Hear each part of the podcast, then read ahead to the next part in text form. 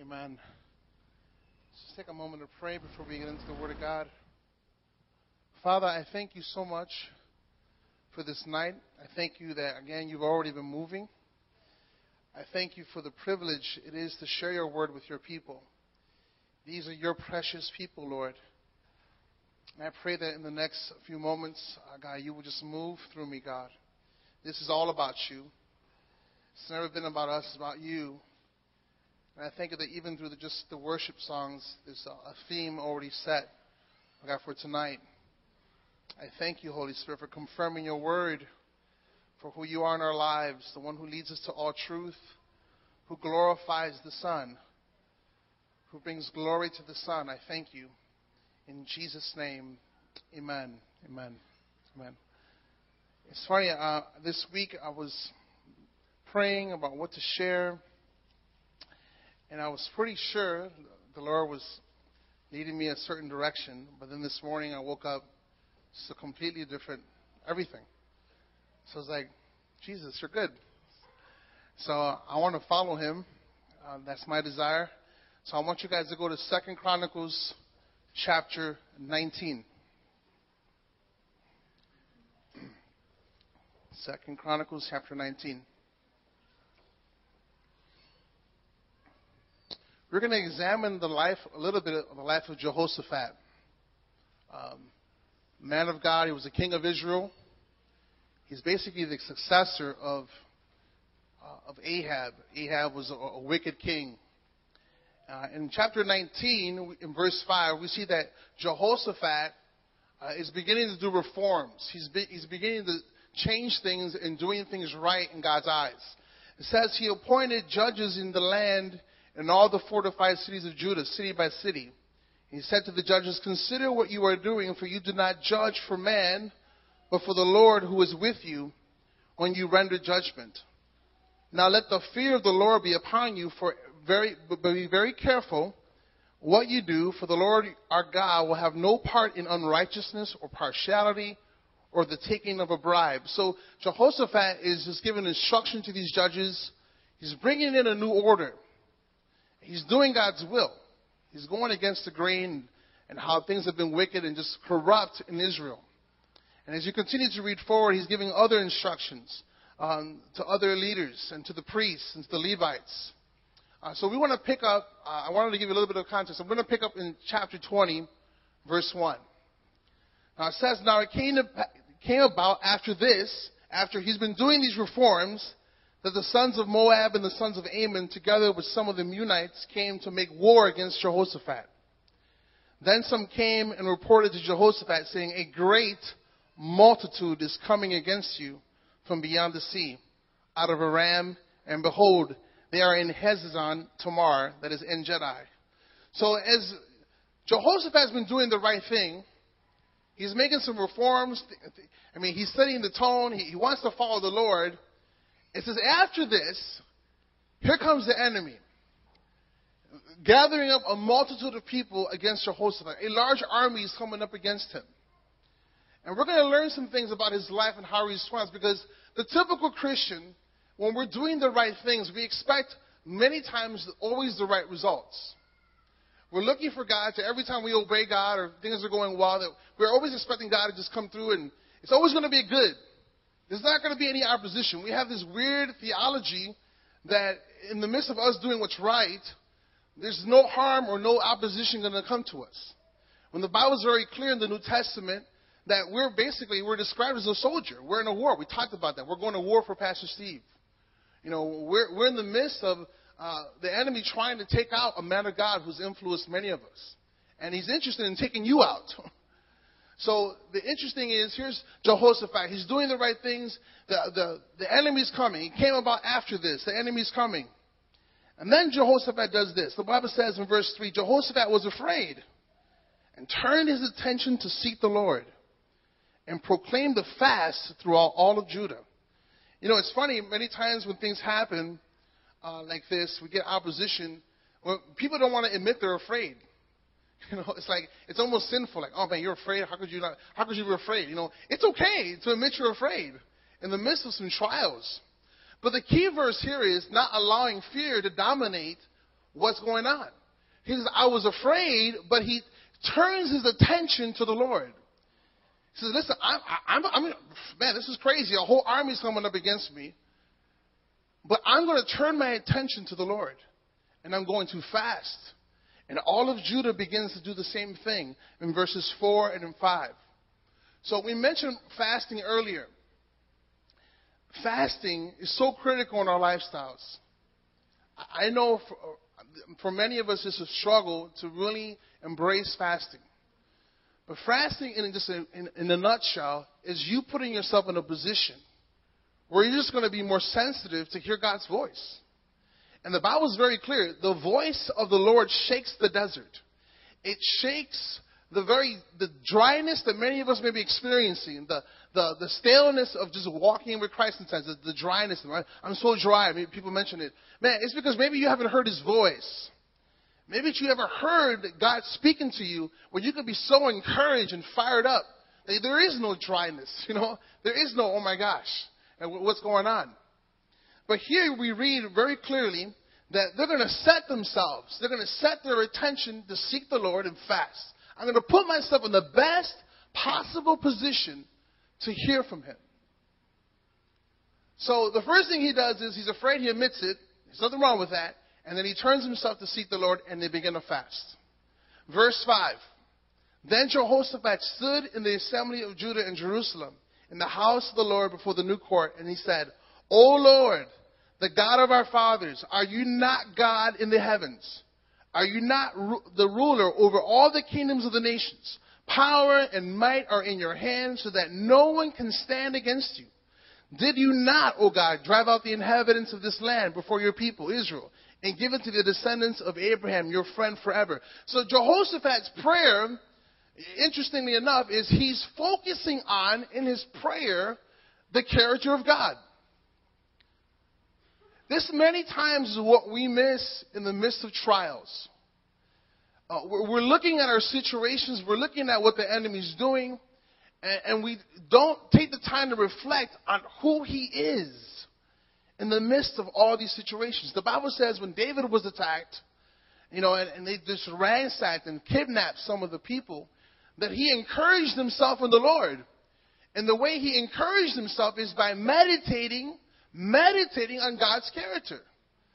He's reflecting on who God is. I mean, God does not change. Does anybody know? God is the same yesterday, today, and forever. Our situations is what changes in this life. But He does not change. So in the midst of our trials, in the midst of the enemy just coming up and challenging us, challenging us in our, in our position of faith, and we're going to do what's right, man, we need to start looking at His character. We got to stop looking at ourselves. We got to stop looking at our past. We got to stop looking at the times that we've disobeyed and we've missed it. That's not what God's interested in. He's interested in if you're to focus on who He is. This is the key. Because if you don't know who He is, your situations are to get the best of you. It happens all the time. And we start making judgments about God's character based on situations.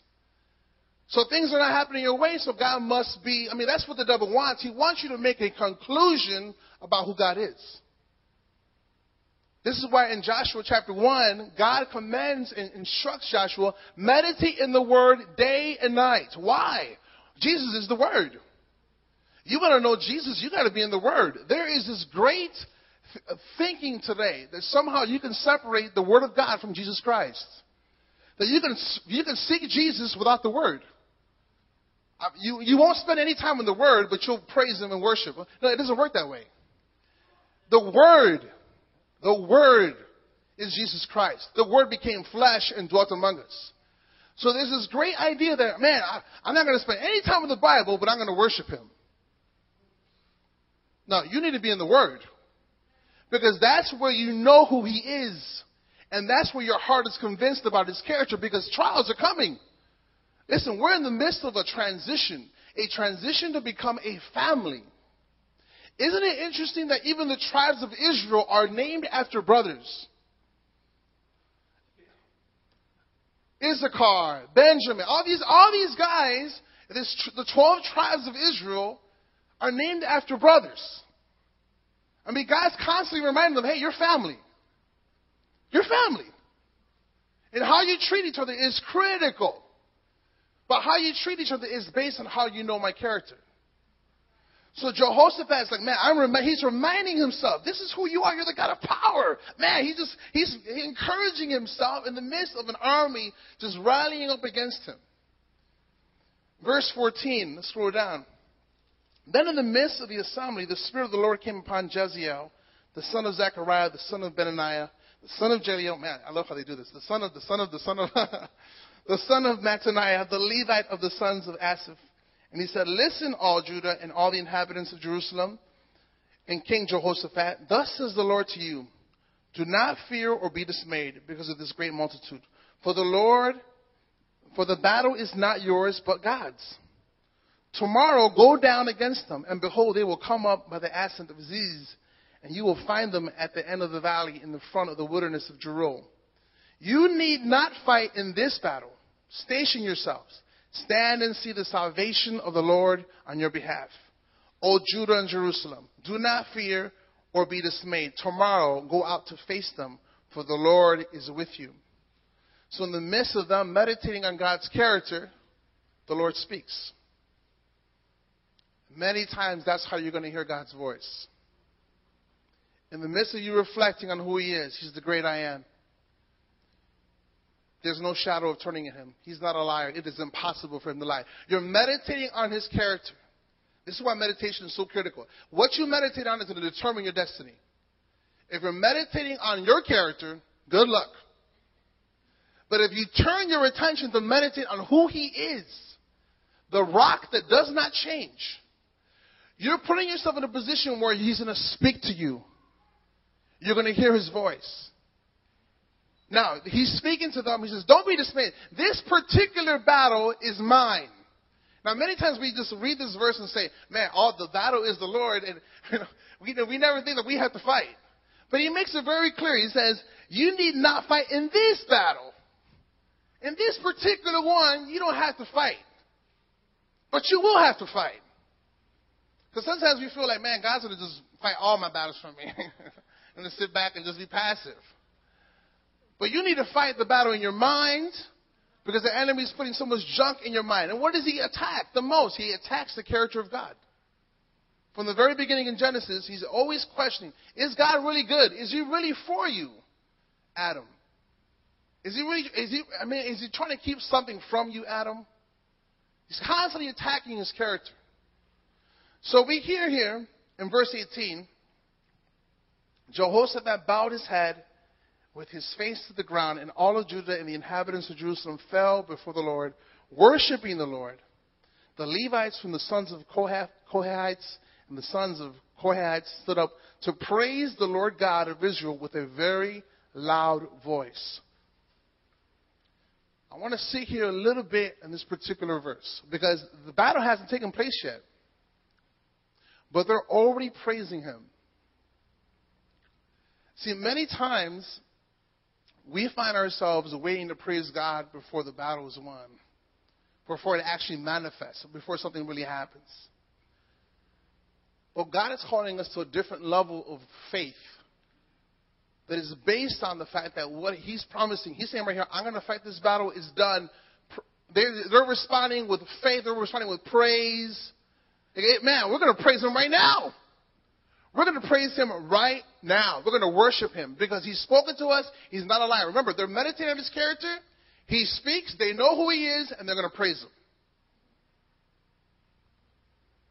If we're waiting always for good results to praise God, my gosh, we praise him because of who he is. Because no matter what's going on, he deserves all the praise. If we're waiting for a condition to be met for us to praise Him, that is called carnality. You're being carnal. If you're waiting for God to show up and do something for you to praise Him. Now you think about it this way God doesn't wait for you to respond to Him for Him to love you. So why should we, why should we be waiting to praise Him? He shows up. I mean, Romans 5 makes it very clear. He dies for us while we're still sinners, while we're still without strength. While any of us, any of us really even wanted to seek Him, He dies for us. And dying for your sins. People that hate Him. And we wait until something happens to praise Him. Something's wrong there. You think about Paul and Silas in the, in the book of Acts. After they cast out that demon that's, that's affecting this woman who has a, a, the ability to fortune tell. And once she has the, she loses the ability, the demons cast out. These men are like, man, they just he just killed our money making business. So they rally up a crowd and they're like, man, come on, man, we're going to get these guys locked up. We're going to get them beat down. And that's exactly what happens. Paul and Silas are thrown into prison. They're scourged. They're beaten. They're thrown into the inner stocks. They're locked up. But at midnight, Paul and Silas are worshiping God. So they're not waiting for deliverance. they know who God is. They're like, I'm going to stand right here and praise Him, no matter how I feel. You think they felt good? Being scourged? Man, look at, look at the passion and, th- and think about scourging. These men are, are beat up. They got to be washed later. They got to be cleaned up because of the abuse on their bodies. See, this is the, this is the type of faith and praise that's required in this time. We need to take it to another place, another level. Because the reality is, if we're always going to stay carnal and babes, if we're always waiting for God to do something for us to respond to Him, we're never going to grow up. There was a generation destroyed in the wilderness because they eventually said, I don't want to really truly follow God. They were looking out for themselves. And the Bible says that Caleb and Joshua fully followed the Lord. He makes it a point in Numbers 32 to stress that they fully followed him. There was a process where their hearts were being challenged through, the, through their situation. I mean, they're in the desert, they're in the wilderness. And the people say, you know what, enough is enough. I want my T-bone steak back in, in Egypt. I'm done, bro. They, they, they, they, they try to get a leader to kill Moses and Aaron. They're like, man, you guys are going to get whacked. Bro, we're done. This is whack. Oh, we, we want to go back. We want to, we want to feed our flesh. We want to serve ourselves. And that generation gets wiped out. Now, talk about maturity. You talk about two guys who were faithful and had to wait 40 years to walk into the promised land. And you never hear nothing about them complaining. And man, why did we gotta wait, Lord? We were faithful. What's going on? We gotta wait for these dudes. I mean, there's none of that in the Bible. So uh, my challenge to you tonight is, man, we have to understand that the key thing in the scriptures is for us to meditate on the character of God. There should be a praise that's being produced in the midst of our situation. Everyone's situation is different, but our praise should not be any different. It shouldn't change because the stock market goes down. Shouldn't change because you got laid off. He's still the same God. And this is how you encourage yourself in the midst of your storms and even those who are watching. Remember, the jailer is looking at Paul and Silas. He's like, how can I be saved? this is crazy. We just threw you into jail. And in the Bible, you know, in, in the book of Acts 16, it says that after they were worshiping him, an earthquake, a great earthquake happened where they were released from prison. God is constantly moving. The Bible says he inhabits the praises of his people. He inhabits. It's his dwelling place, the, the praises of his people. I wish I could promise you that you're going to have some sort of weird, uh, no stress, no challenge life in this walk. I'd be lying to you. But man, there's an incredible joy when you reach the place that no matter what comes, no matter hell or I don't care what comes my way, I'm going to praise Him. Will you determine in your heart that this is who He is, and despite these situations, I'm going to praise Him? This is what the people are doing. And you read later on in verse 20, it says, They rose early in the morning and went out to the wilderness of Tekoa. And when they went out, Jehoshaphat stood and said, Listen to me, O Judah, and the inhabitants of Jerusalem. Put your trust in the Lord your God, and you will be established. Put your trust in his prophets and succeed.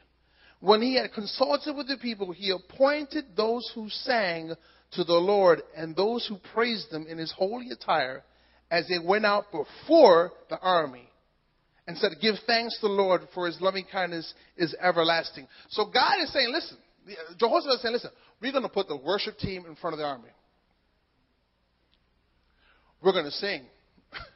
We're going to praise God right now.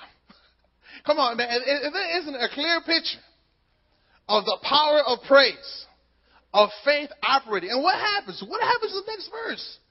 When they began singing and praising, the Lord set ambushes against the sons of Ammon and Moab and Mount Seir. The Lord broke in and he sets ambushes against the enemy as they began singing and praising God. There's so there's such an incredible principle there. Man, next time you face some devil, you get on your knees and start worshiping God. You just go straight on your face. There's no reason for you to get. I mean, yes, you want to, you want to be a little afraid. Okay, I'll give you that. Jehoshaphat was afraid, but turn your attention and seek the Lord. Seek Him and meditate on His character, who He is. You're going to hear His voice. Romans chapter 8 says something pretty wild. I try not to be long. This is uh, not long but strong, right? Romans 8, verse 28. And we know that God causes all things, all things, to work together for good to those who love God, to those who are called according to his purpose. For those whom he foreknew, he also predestined to become conformed to the image of his Son, so that we would be the firstborn among many brethren. I'll sort on the verse 31. What then shall we say to these things? If God is for us, who is against us? I mean, you think about that. If Jesus Christ was sent to the cross for us, let's keep reading. If God is for us, who could be against us? He who did not spare his own son, but delivered him up for us all, how will he not also with him freely give us all things? He's basically saying, listen, I've already given you my best. So why wouldn't I give you all these other temporal things? I've given you my best. So why worry and be concerned about things that are temporal. See, this is where praise bursts forth. Because obviously He's for us if He already gave us the best He could ever offer us. See, our minds need to be convinced on His character. If He says He loves us and He wouldn't have given us Jesus Christ, okay, you could question His character. You can question Him. But the question is character, knowing that you say you're a believer and that you believe in Jesus Christ, the Holy Son of God, perfect gift from God. There's another level of praise that we should be offering to God. There's another level of praise. For He's already bankrupt heaven for us. He's already said, listen, I'm going to send my best to you. And now, out of that perspective, out of that reality, you should praise me all day, no matter what. no matter what's happening. No matter what persecution, no matter what's coming our way, we can praise Him. And in the midst of that, we will see Him move. We will see Him vindicate. We will see Him heal us. For many of us here, I really believe, I mean, even in worship, the Lord said to me, there's many people who have concluded and have made up their mind about my character based on their situations. It's a dangerous thing to believe God based on situations. We believe Him based on the Word of God, how He reveals Himself. Period. That's it. Through the Word. If situations don't line up, seek His face. But don't stop praising Him. Don't stop worshiping Him. In the midst of your trial, whatever you're going through, God is going to come through.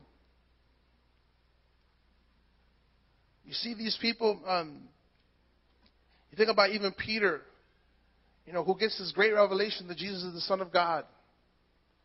You know, and a few sentences later In the Gospels, you see him being rebuked by Jesus, Get behind me, Satan. Revelation isn't enough. God may open your eyes to some things, but man, you need to meditate on that revelation.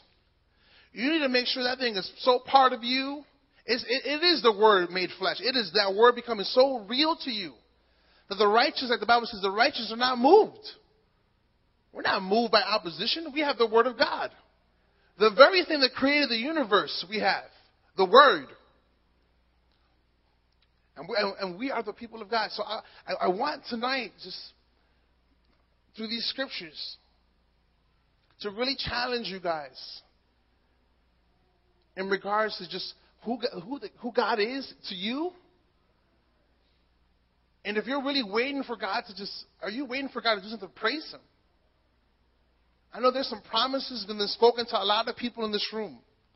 Prophetic words, maybe some things that haven't come to pass. If it's God's word and you're seeking Him, you can bank on it that it's going to come to pass. God has never reneged on His word. He's not a liar. this is the confidence that we have. We are serving and trusting in someone who has never lied to anyone. He can't lie. so this is why these people rejoice. Because once the Lord spoke to this prophet, this man of God, they're like, man, this battle is over with. We're good. Let's praise him. So I want to just pray now. Um, uh, like I said, I'm, I'm not going to be long. This is what the Lord put in my heart for you guys. Um, Father, I thank you so much for your word. Jesus, for far too long, um, many of us have been in this carnal place, God where even in some respects we think that you owe us something. You don't owe us anything, God. You don't owe us a thing. Jesus, we need to offer up sacrifices of praise to you, God. I want everyone to stand up, please. I want to stand up. Jeff, could you play um, one of those songs? Let's take some time to practice the presence of God. It says, It inhabits the praises of his people. My challenge to you tonight is to pray that your praises are not going to be based on situations. Your praises are going to be based on who he is. And you need to put a period behind that sentence. Not a question mark, a period. I'm going to determine in my heart to worship you, God, no matter what I'm going through. The Bible says that Job says, The blessed be the name of the Lord. He giveth and he taketh away. And Job lost everything, but he's still blessing God. He said, God is he's, he's real.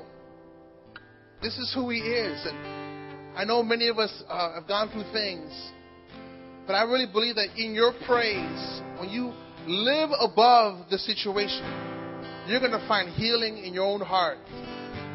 That your mind is going to be renewed to who he is. In Jesus' name. Thank you, Jesus. Thank you, Jesus.